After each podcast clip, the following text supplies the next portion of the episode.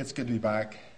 It kind of begins to feel like our church home away from home here at Prairie. I hope that's okay. Um, and I'm, I do not quite feel like I'm everywhere present, but it was kind of sounded like it maybe. I've been here more than I knew. but uh, it it was good to be here when I was, and uh, I couldn't have named it exactly. My wife thought maybe it was ten. She whispered quick, and then she realized she wasn't quite right. Brother Arnie was right on. So it was a good time when we were. I was here then, and I enjoyed that, and I've uh, enjoyed coming back every time since. It's good to be back again this morning. And I did notice that song and found it interesting as it relates to the message that uh, I want to encourage you all to make sure your salvation is intact and it's working for you and that you are experiencing the joy of the Lord and, and you're on the winning side. You're on the winning team this morning. And of course, that means that you be on, on the side of God's church and the Holy Spirit at work. When I was asked to share with you this morning, as I pondered what to share, it was uh, became apparent that I had a, an drawing to a certain passage, and that was in 1 Corinthians chapter 16, the last part of the letter of the Corinthians to uh, the church, of the first letter. Some time ago, when I was reading this passage, it just jumped out at me, and I saw a tremendous message in it. And I want to share that with you this morning. However, as I was preparing, my my mind had some interesting input that that changed the way the message uh, was going to come out, and so it's changed its format just a little bit. For that reason, I'm not going to tell you what the title is yet. I want to introduce you to the thought, the basic thought, the text. Then I want to help you see where I'm going with the title. But in 1 Corinthians 16, verse 9. Now, to give you a little background to this, this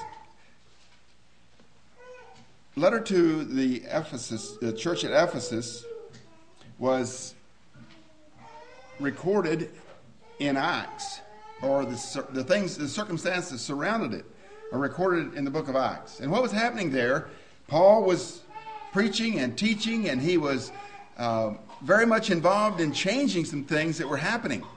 He got a lot of response from people that were willing to surrender their books of, of uh, curious arts. They had a big bonfire. They, they got a lot of people converted. Things were really changing. And there was a lot of concern that Paul was upsetting the fruit basket. And they wanted this thing uh, squelched and they wanted to, to get things back under control. And so uh, this is a reference to that. And here's what Paul is writing at that time. He says, well, actually, verse 8 says, But I will tarry at Ephesus until Pentecost. It was like things are really, really fired up here, and so I'm not quite ready to move on. I want to, I want to see this thing through some more. It's kind of the way he's, he's positioning it in this letter. And then he goes on to say in verse 9, For a great door and effectual is opened unto me, and there are many adversaries. When I read that verse, I didn't know all the context and the setting, but it was it struck me as the Christian life. There's a tremendous opportunity for us in, in Christ and, and through the power of the Holy Spirit. There's an effectual door that's open that we can walk in and walk through and experience God's leading in our life experience and have Him with us. But there's something else to always keep in mind, and that is there is an adversary, and here it makes it plural. He says, and there are many adversaries. And so that's what I was thinking about and wanted to share with you this morning. And yesterday, Marie and I went to town for a little bit, and there was one place of business I went in, and uh, Marie was out in the car to stay warm, and I went in to check on something, and the the guy that was taking care of me said something about brought up the idea today was Super Bowl Sunday. He said something about tomorrow Super Bowl, and and uh, we talked a bit. And he said, "Which team are you rooting for?" And I said, "I'm not even sure who's playing." And then I thought a little bit, and I said, "Oh yeah, I'm for the Saints." And he looked at me like, "What?" and I said, "Yeah, you know those people that go to church, the Christians." oh, And I didn't want to let Marie out there in the cold, so I lost an excellent opportunity to continue a witnessing opportunity. I, I, was disappointed that I didn't follow through on that a little more, but at least I gave him something to think about. There was something besides the Super Bowl in focus and some more of us' experience. Now, I hadn't, I hadn't kept up with the Super Bowl. It was kind of you know, over my head. I mean, I hadn't thought about it. I, we were over at Hy-Vee earlier, and I saw this big pile of stuff that was supposed to be enticing people to take it home so they can munch and crunch and drink all this stuff while they're watching the Super Bowl. And so I knew that it was coming, but I didn't realize. And then it dawned on me after I started thinking and processing some of this stuff. Yeah, in the paper, I saw something, one of the newspapers, I just happened to glance through, and I saw it, it talked about the Super Bowl and another place I saw where there was two men pictured, and the caption was "Brothers um, in competition" or something like that. Well, what I discovered later was someone said, and then it made sense that one of the coaches on each team that are going to be playing today are brothers, and so it's brothers at odds. So I thought, thought that really was an interesting thing to consider as, uh, as it related to my message. Now, I'm not here to, to excite you all about the Super Bowl and go home and just, just really wish you knew what was happening. Uh, maybe go to your neighbors and find out. I'm not in, at all in favor of that. But you know, Apostle Paul talked about some of the things that happened in Rome and in Athens, some of the some of the competitive things that were going on there, and I don't think he's promoting it, but he used it as an illustration. So I felt like I had the freedom. One, one of the men back at Maranatha said, You're going to use a Super Bowl in your message? I mean, you're going to. I said, Well, what did Apostle Paul do? He talked about the races, he talked about the, the prizes, he talked about. I said, So he talked about the, the, you know, the world of athletics. So bear with me. If you have a problem with it, um, you ladies wait and ask your husband at home. but the rest of you, I'll talk to you. Well, I'd like for us to go, continue on in Corinthians, 1 Corinthians 16. There's another verse there that follows that verse that I found interesting to pursue, and uh, it sheds some more light on this and actually opens it up for further consideration. If I can find where I need to be here.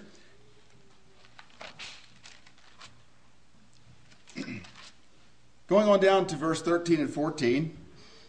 He says, Watch ye, stand fast in the faith, quit you like men, be strong.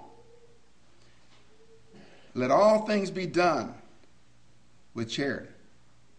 Now, if I would take this phrase and change it just a little bit, I can imagine that the coaches today are going to continue to tell their men, quit you like men, be strong. Actually, Brother Dale was sitting in his study, and I was conversing with him. He wanted to know what I was going to preach about, and I was sharing with him. And he said, "I told you, told him, uh, you know, quit you like men, be strong." It's kind of the the punch of this passage. He said, "I got a note right here in my Bible that might interest you," and and it did. Quit you means do not flinch. Maintain your ground and press forward. Do you think the coaches want their men to do that? I think all that's included in quit you like men is don't flinch. Don't give up. Press forward. Put your head down and, and keep heading toward the goal. Then don't lose your ground. Don't give up any territory to the enemy, to the adversary. But that's what we're being told by this passage. Quit you like men. Be strong. This morning, I want to encourage you all in your spiritual in your spiritual quest for victory to not flinch, to press on, and don't lose any ground. That is what I want you all to understand is the focus of this message. Therefore, I've entitled it, Who's Going to Win the Spiritual Bowl? I hope that we're all winners.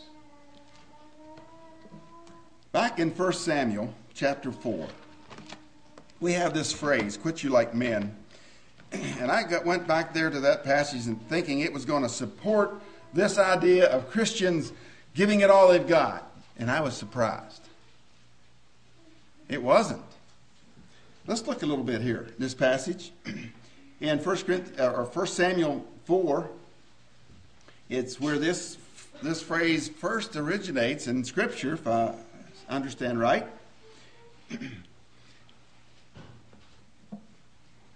but at verse 9, I'm going to. Um,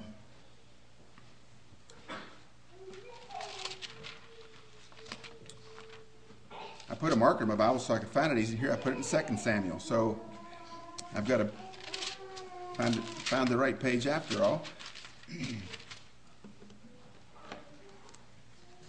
It says, Be strong and quit yourselves like men, O ye Philistines, that ye be not servants unto the Hebrews, as they have been unto you. Quit yourselves like men and fight. This was this is the admonition given to the Philistines who were going to come up against the Jews, the Hebrews. But I want you to look at what happened here. I'm not going to take time to read all this, but I want us to notice that what happened here was that the Philistines had come in against the children of Israel and had fought with them, and they had won. And the children of Israel went home just in, in bad shape. They were defeated. And so they got their heads together and they said, Well, let's, let's go get the Ark of the Covenant and bring it down, and so it's with us, and then we'll fight and then we'll win because we have the, the Ark of the Covenant with us. We have God's presence with us. We'll win for sure. And they got so excited, they started to, to sing and shout and get excited. And all this noise got the Philistines nervous because they said, uh oh, the, the Hebrews have gotten excited. They figured out something that, that we better be prepared for. And so that's where this verse comes from. Their leader tells them, we've got to fight against them, and they really have, are charged up. They really have had a rally, and they're ready to go. So we better get ready to go too. And so he says, Quit you like men. Be strong. Don't give up. When you go after them, go after them. Go get them. And as it turned out, they won again. Because they were so charged up and they knew they had to fight so hard because they had God's presence there. They had a lot of work to do. So they really went in there ready to fight. And it worked. God's army was defeated again. Well, I'm going to leave that there for a little bit. I will come back to it. But let's leave that right there. I'd like to shift gears just a little bit now and think about, about the, the battle that we're in. It's been prefigured in the Old Testament. We have a reference to that in, in uh, Galatians chapter 4.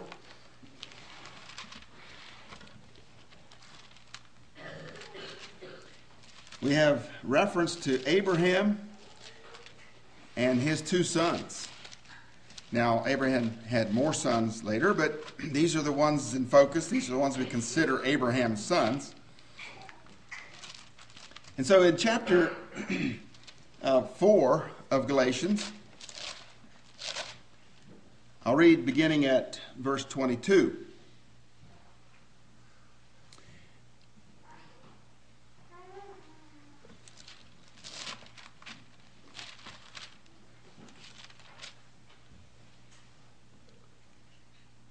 For it is written that Abraham had two sons, the one by a bondmaid, the other by a free woman. But he who was of the bondwoman was born after the flesh, but he of the free woman was by promise, which things are an allegory. For these are the two covenants, the one from the Mount Sinai, which gendered to bondage, which is Agar or Hagar. For this Agar is Mount Sinai in Arabia and answereth to Jerusalem, which is now, or now is, and is in bondage with her children. But Jerusalem, which is above, which is above, is free, which is the mother of us all. For it is written, Rejoice, thou barren, that thou bearest not. Break forth and cry, thou that travailest not. For the desolate hath many more children than she which hath an husband. Now we, brethren, as Isaac, are the children of promise. But as then he was born after the flesh, excuse me, but as then he was born after the flesh, persecuting, but as he then, that was born after the flesh, was persecuted, uh, um, I'm sorry, this verse doesn't come together. But as then he that was born after the flesh persecuted him that was born after the spirit, even so it is now. Now maybe I stumbled on that so much, so you really, I really got your attention. I hope you got it. What it's saying is that the son that was born outside of promise, the first son who was who was a representation of the law, is he that persecutes the one that was born according to promise, who was the real son, who was Isaac. Ishmael and Isaac. Nevertheless, what saith the Scripture? Cast out the bondwoman and her son, for the son of the bondwoman shall not be heir with the son of the free woman. So then, brethren, we are not children of the bondwoman, but of the free. We, according to the allegory, as children by the Spirit of God, are born the, as sons of promise. And the, the persecutor is, is our adversary, who is the law or those outside of the promise. And so that means that we are adv- all our adversaries are those who are outside of the promise. And by the way, that doesn't get too far away. Uh, we we have some things to deal with right inside of where we operate, and I want to I want to share that. To me, I want uh, I found it very interesting in studying this this subject of this, the elder son and the younger son. Discovered well one time when I was teaching types at Maranatha, I, I had this question: Why is it that on a number of occasions, God in the run up of the patriarchs, He would bless the youngest son over the elder? We have this happening a number of times. We have, we, first of all, we have um, Ishmael and Isaac. Ishmael was the older son, Isaac was the younger son. Then we have uh, Jacob and Esau. Jacob was the second twin to be born. He was the younger, but God gave him the blessing. He actually allowed him to get the blessing, even though it was through deception and so on. But it was set up that Jacob would be the one who was the recipient of the blessing. And then we go on down in time a little further, and we have J- uh, Joseph's sons, Ephraim and Manasseh. And when Jacob was going to bless them, he couldn't see. But God's Spirit was upon him to know that he needed to cross his hands and give the blessing where God wanted it. And Joseph was not happy. He said, Wait, whoa, whoa, Dad, you're not getting this right. You can't see. So why are you crossing your hands? I've got them standing here like they're supposed to be. The oldest one is under your right hand. He said, No, I'm sorry, but I know what I'm doing. And he crossed his hands again and he blessed them. He blessed the younger instead of the older. What's this all about? Is this something that we're supposed to learn from? Does it mean something? And as I reflected on that, I began to become aware of this this scenario that then is referred to here in Galatians. That the youngest son is the son of promise, not the elder son.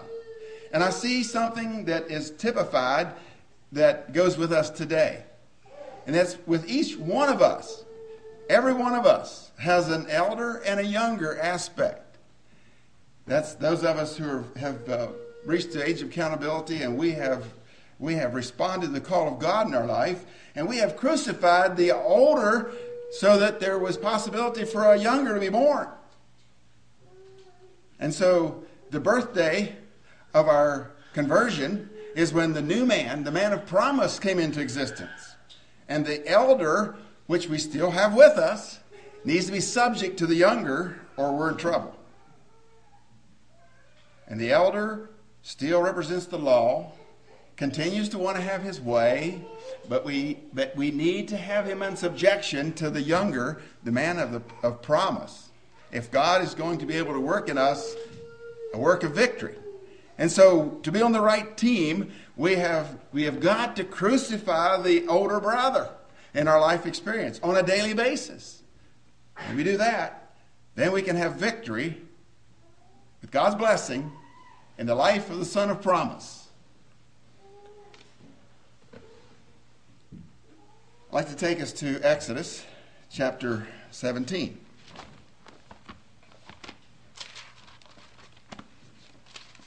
We have Moses Aaron and Hur facing a conflict. They are fighting the Philistines. And the Philistines are an offspring of, you know, there's, there are different situations of families where there was this brother that, that uh, represented the flesh, and there was a brother that represented the promise. The Philistines are from, are, are what we would consider the Arabs, which are uh, uh, down from the lineage of Ishmael. And we have the Jewish, the Hebrews, who are from the lineage of Isaac. But here in uh, Exodus chapter 17, beginning at verse 9. And Moses said, well, verse 8, I guess, uh, puts it in his perspective. Then came Amalek and fought with Israel in Rephidim. And Moses said unto Joshua, Choose us out men and go out, fight with Amalek. Tomorrow I will stand on the top of the hill with the rod of God in mine hand.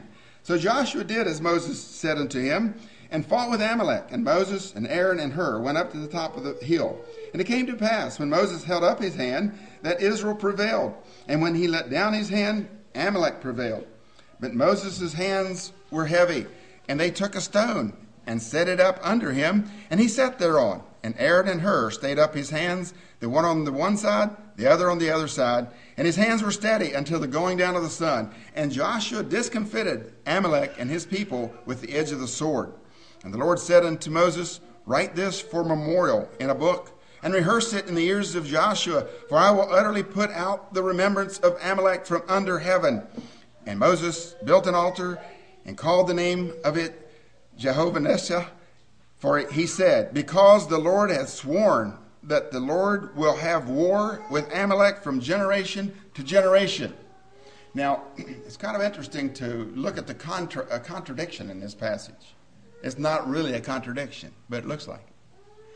Here it says that um, Moses was supposed to rehearse that God was going to put Amalek out from under heaven. Remembrance of Amalek from under heaven. Then it goes on to say in the last verse, but we're going to ha- have war with Amalek from generation to generation. What does it mean? I'm convinced that what this is saying is that Amalek has no place in the place of promise. He has to be dealt with, he has to be crucified. However, he's not going to go away, but he has to continually be kept in his place. Again, we have this type of the old nature, the old man, and the spiritual man, the man of promise. And there's conflict. But, but God, in his, in his order, has ordained that we, as the sons of promise, have right to the kingdom, but, the, but Amalek does not. Basically, what it's saying is if you want to get to heaven on your own, I'm sorry, but you're not going to make it. If you think that you can be carnal, you can live after the flesh, you can do things your way in life, and you're going to, to be under God's providence and under His hand, and you're going to be on the winning side, you're going to come through with victory, sorry, you're going to be disappointed because you're fighting from Amalek's perspective. You're on his team, you're not on God's side. But if you surrender to God and allow Him to be in charge of the battle, if you are with Moses, under Moses' command, and you have the support of the prayers of the saints, and you are uh, fighting for God on, on His side, you're on the victorious side.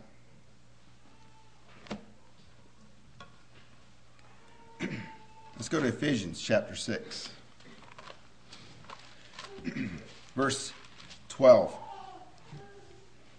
That's the verse I want us to focus on. But we're going to back up to verse 10. Finally, my brethren, be strong in the Lord and in the power of his might. Put on the whole armor of God, that ye may be able to stand against the wiles of the devil.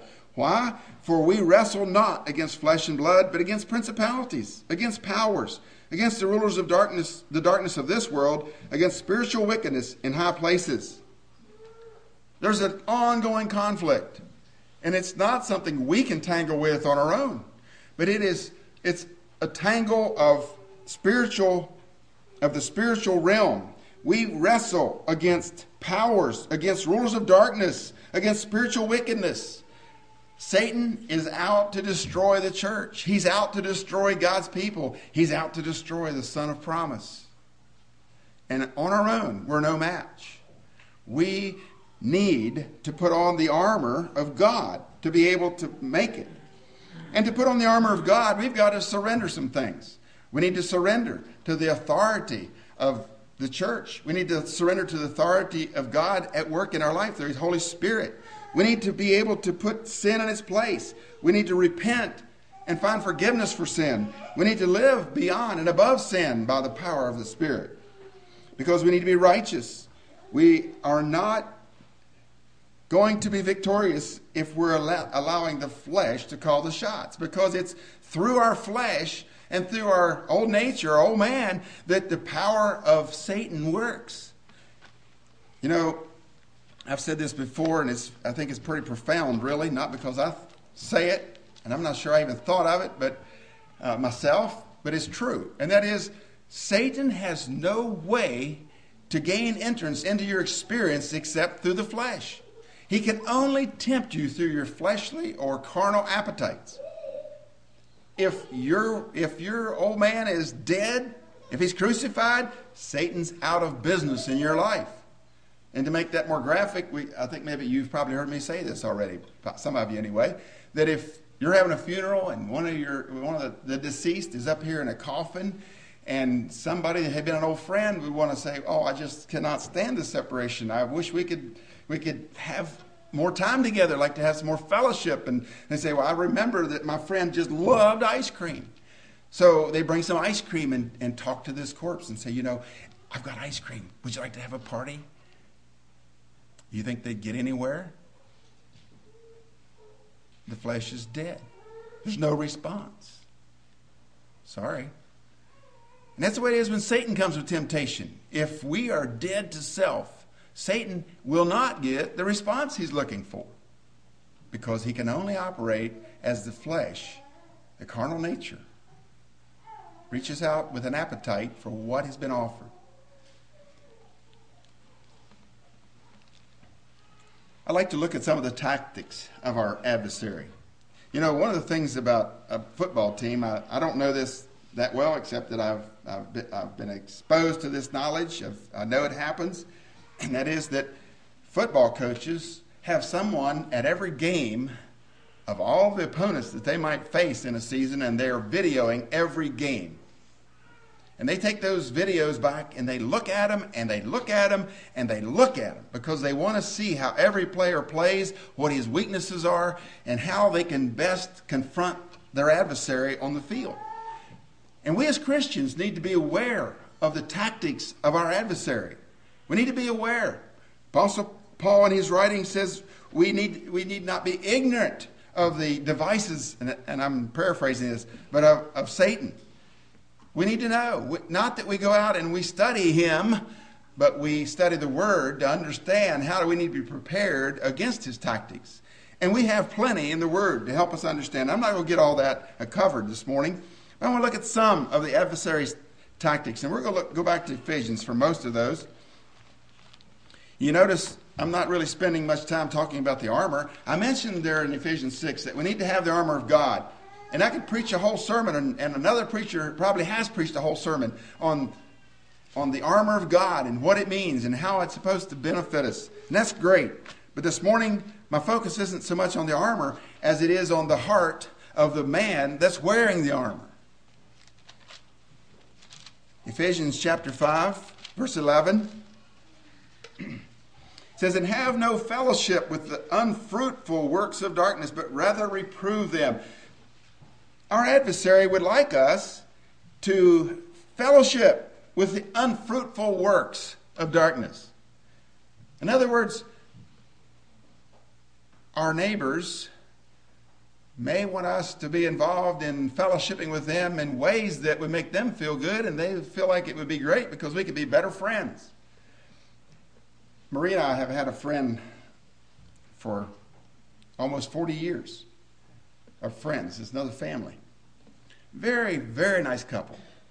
They moved into the house that we moved out of shortly after we were married. They, they bought the place after we were moving to another place.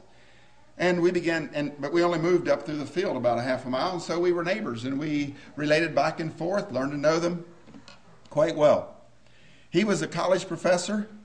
He taught um, language arts or communication arts or something like that. Basically, what that translates into, he was the head of the drama department. And he actually wrote plays and then he trained his students how to perform and how to bring these plays, present them. And so every so often, his students would pre- present a performance. And he told us that he'd just love for us to come and see what he does and be able to see what he, how he uh, functions in the, in, the, in the university. Well, you know, I would love to have gone. I just, there's something in me that that would just really appeal to me. I just love to sit down and see a good, a good um, theatrical presentation. I just love to analyze things. Fact is, one of the, I'll just honestly admit to you that one of the things that tempts me the most about watching television isn't so much that I get wound up in the filth and the garbage. I like to analyze how they do all those things and make things happen on, on the screen. I like to know what was behind everything that happened and just kind of think, how did they how did they set that up? How did they pull that off? That's the things and and you know that seems real noble. There's nothing really wrong with that. And that's the other sneaky trick of our devil, our adversary. Because if and I have, I've yielded to that in my life and I've had to repent. Because it sets me up then to be there for the other stuff he wants to cram down my throat that I'm not expecting to get. But I'm human, and I can I can yield to that stuff too. And I, but you know, Satan is so tricky. He knows who we are. He knows what our weaknesses. He knows what makes us tick. He has studied us. He has been watching the video. He knows what it is that we kind of hanker after, and that's why he likes to set up situations where that weakness will be exposed, and it can we can easily stumble and slip into disobedience. But anyway, back to this uh, neighbor. One time he came to me, he said, Nelson, he said, I really want you to come. He said, I have designed a play that's as clean as they can get. There's no filth in it. Basically, he was telling me it's a Mennonite production. and, you know, there's no reason you can't be there. And he said, Actually, I have the tickets for you right here. Now, symbolically, he didn't have them in his hand, but he said, I've got the tickets. All you have to do is come. And we've got a front row seat reserved for you and your wife. that was tough. I mean, it was tough. We had a lot of appreciation for these people. They weren't, they weren't scum. they weren't worldly people. They had principle about them. They had, they had a lot of things going for them. The only, only big problem I had with this, this friend of mine was he was not agnostic, but he said as a young man, he got fed up with church. The hypocrisy that was in church, he was too smart to, to accept and be fed all this stuff that people were telling him that the Bible said, but they weren't willing to live. And he got tired of it. He said, I finally had a talk with God, and he said, We worked things out, and I'm satisfied with that. Tough cookie. I witnessed to him in different ways. We tried to talk about spiritual things, and we just kind of run into a wall. But he did acknowledge that God was at work in my life. I guess you could say that. One time we were there for a meal, and he said, it was sometime soon after I'd been ordained, and he'd figured that out. I don't know how he heard it, but he said, Well, we have a proper preacher here. He said, I believe I'll ask you to ask the blessing. I kind of had the impression that when I wasn't there, there wasn't a blessing. But his wife did go to church, and actually, it was kind of interesting. The reason I thought that was because when he would say that, she would go, Yeah, please lead us in prayer. You know, she was she wanted that. She she wanted him to go to church. She loved to have had that for herself. But I don't think she was ready to become a Mennonite either. She was also she was in charge of the of the dance lessons and all that part of, of, of the university. I don't know about in charge, but she was very much involved in that. She wouldn't have made the best Mennonite either. Been a lot of sacrifice, a lot of dying to do. But we still witnessed to them and invited them. And so what I'm saying is, I don't want to condemn them. I, they're not bad people, but they were in, inviting us to become involved in the unfruitful works of unrighteousness for us. And that's a temptation. It's out there, it's real. It's not that bad. It's just that it's not what God requires of us in relation to our responsibility to the church and to, to his bride, to his, his people.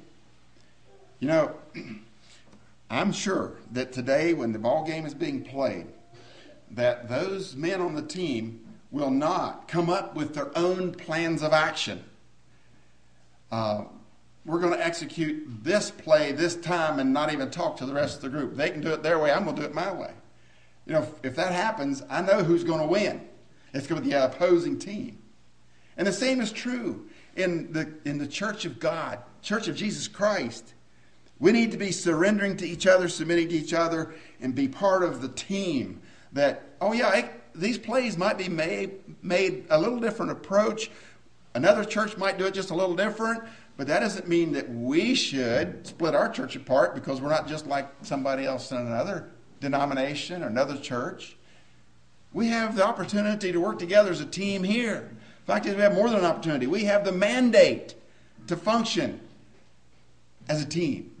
And even though some things could be pretty neat forms of worship or whatever, if they're not what's agreed on here, they become the unfruitful works of unrighteousness to us because we're going outside of what God has asked us to, to do in terms of relating to each other as a family, as a church unit, responding to the authority that He's placed over us. And so the unfruitful works of darkness can be very elusive. In other words, they can be shaded in a way that they don't look that way. And I'm using some illustrations that have to do with church life. There's other things. There's many things that we could talk about. I don't have time, or nor I haven't thought them all out either. The Spirit can help you see those. Maybe you're thinking of some right now. Fact is, I'm going to do something I don't often do. I'm going to just stop right now and say, Have you thought of something that would illustrate this point? I've been amazed at how the Spirit works at bringing a message. A lot more messages get preached than what I preach. I've said already there's a message, there's as many messages preached as there are people out there because the Spirit's act, interacting with you all, and you may be thinking of things I haven't. Any unfruitful works of unrighteousness that may look pretty sugar coated that you can think of? Is it reading the sports page on Monday morning? See who won the Super Bowl? I'm not saying that that would condemn you. But if that's where your heart is, and you did that instead of reading your, your Bible and finding out how close you can get to the Lord for the day on Monday morning, I'd say that might be coming real close to that category. Well, not getting an answer to this question doesn't dis- disappoint me a bit. But because I think it's been effective, you're thinking. And hopefully that'll carry on the rest of the week. You'll be thinking about what are those things that could I could be involved in just without even realizing it? That it's the, it's our my opponent that's taking me down the wrong road. We need to be aware of that. That that's what's happening. I'd like to go to Luke for a, a little bit, chapter eight. Another one of the tactics that our adversary uses well, it's, it's, more than one, but I want us to look in several verses here in Luke chapter 8, verse 14. We have the parable of the sower, and we're just jumping in right here at the end of the parable of the sower. It says, And that which fell among thorny uh, thorns, the seeds that fell among thorns, are they which, when they have heard, go forth and are choked with cares and riches and pleasures of this life and bring no fruit to perfection.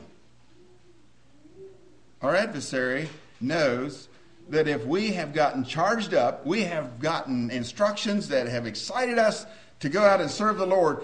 But if he throws some concerns in, in, in our way on Monday morning or Tuesday morning or whenever next week about the cares of this life, um,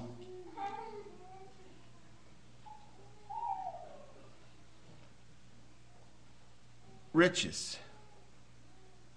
Oh yeah, we've got to be sure we take care of that that that money market that's coming due. We've got to be sure that we get that thing put it, where it gains the most money next for the next cycle of investment.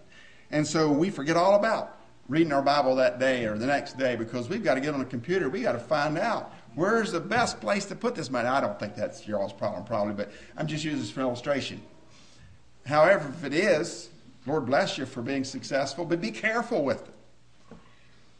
You see, these are things that Satan can do. He can take legitimate things and get us so involved in them that we lose out with the spiritual growth and, and depth that we should in, enjoy. And it's, it, he's naming things here that really come close home, at least to me. Not that I'm worried about. I don't, I don't look about where to invest my money. Don't get me wrong. But I'm still concerned about my, my business, uh, making sure I get out there and keep things going. And uh, there's times when uh, I don't usually confess my wife's sins, but or faults. uh, I'm using her for a symbol for women right now. They tend to have the temptation or can be more re- open to the temptation to be concerned about is my husband thinking right? Is he making enough money? Is he spending the right time doing the right things so that he's not wasting opportunities for make sure that we have the security that we need? You see, we, were, we talked this morning about the woman's role in, in the home.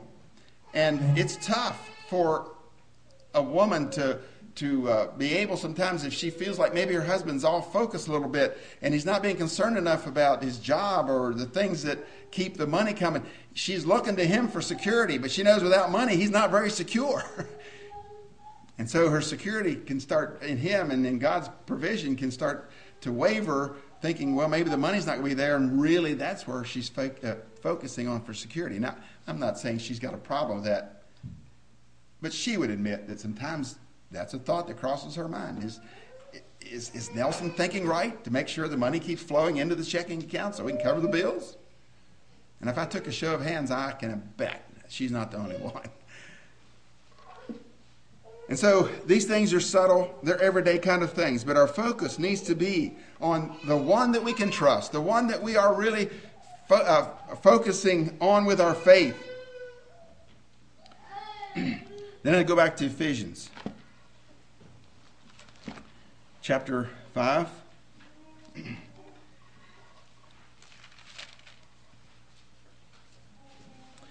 Looking at verse 14.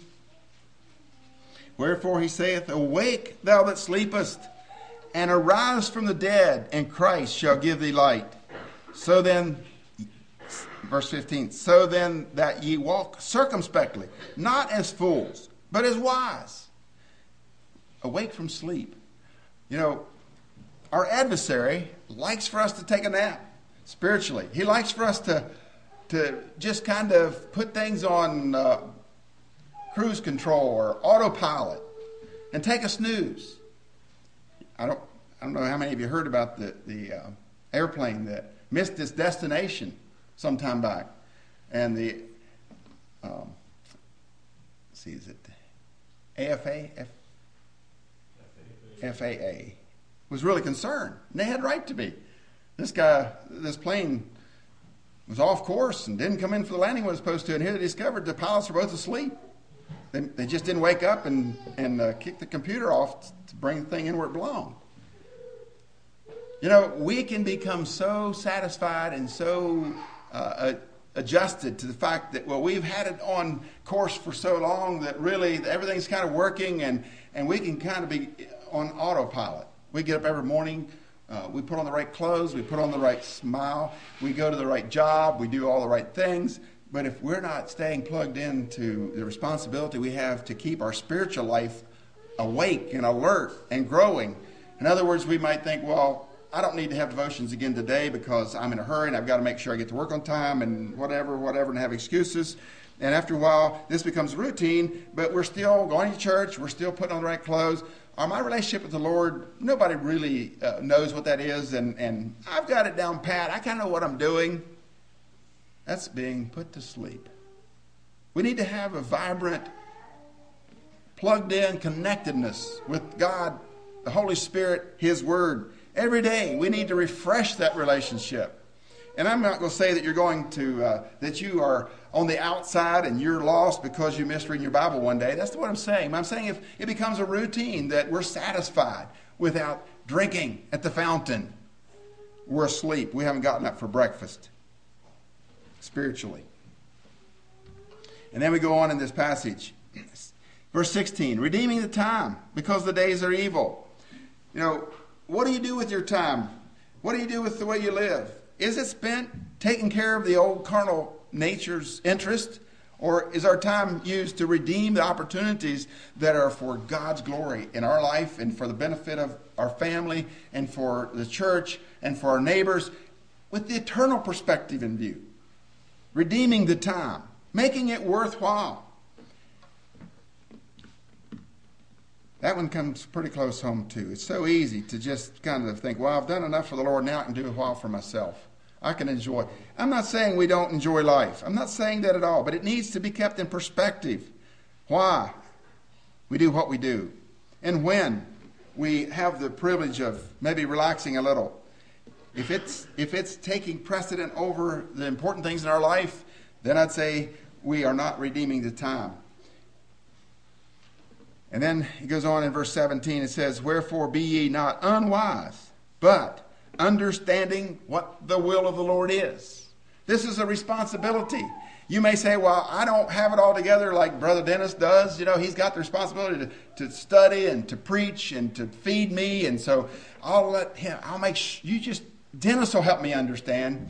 I'll just go to church at least once a week, Dennis or Warren or Brother Arnie or, let me see. Who else feeds you all here? Um, Dwight did this morning. And you just, and others.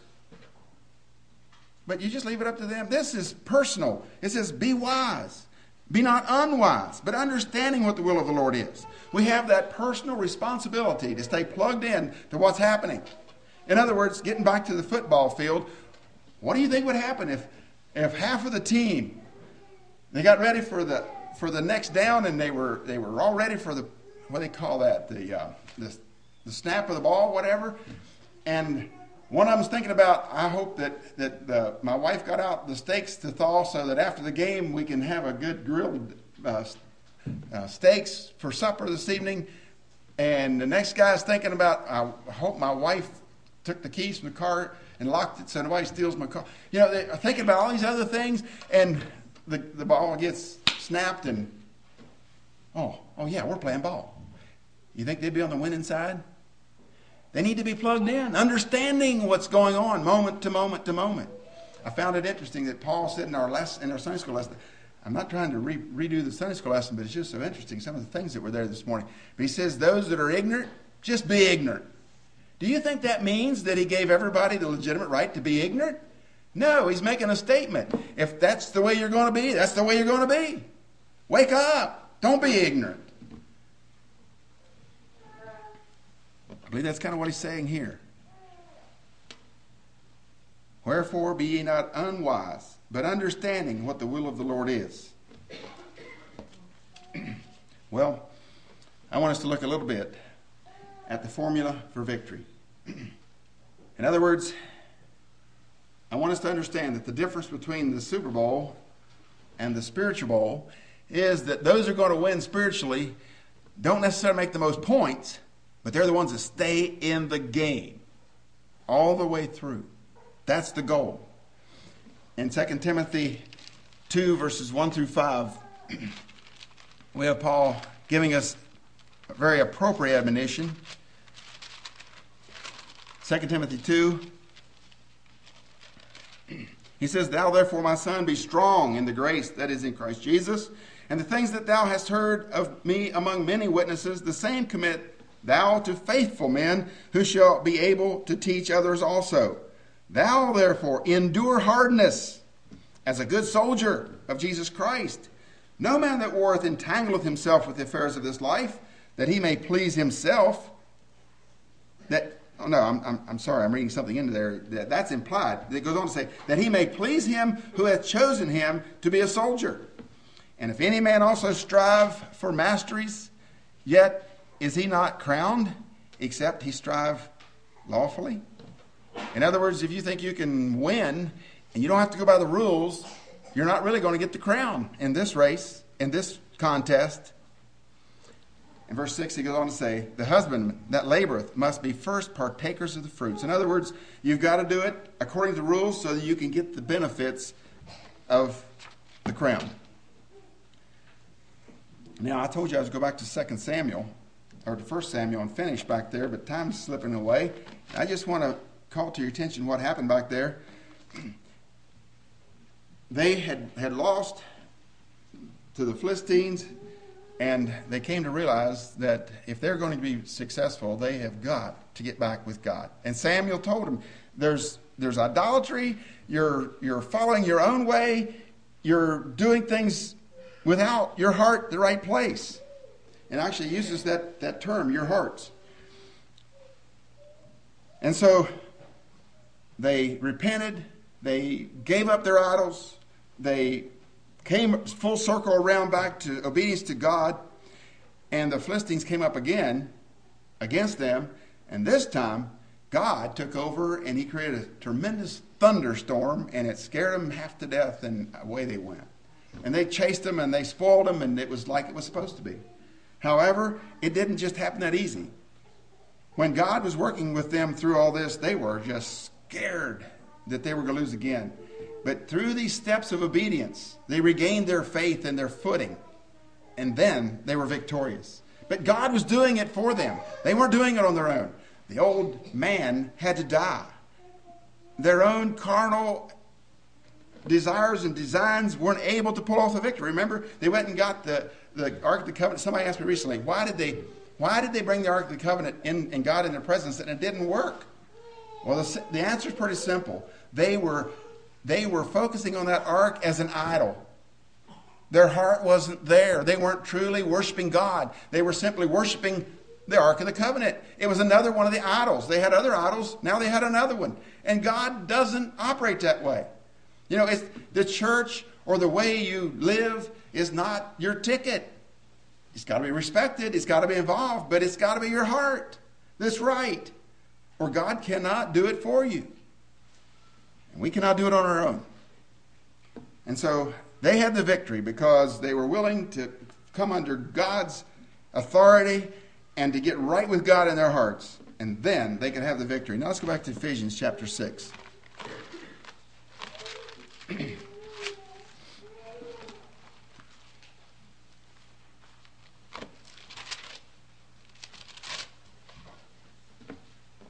We'll read verse uh, 10 through 13. Actually, I wanted to read chapter 5, verses 26 and 27.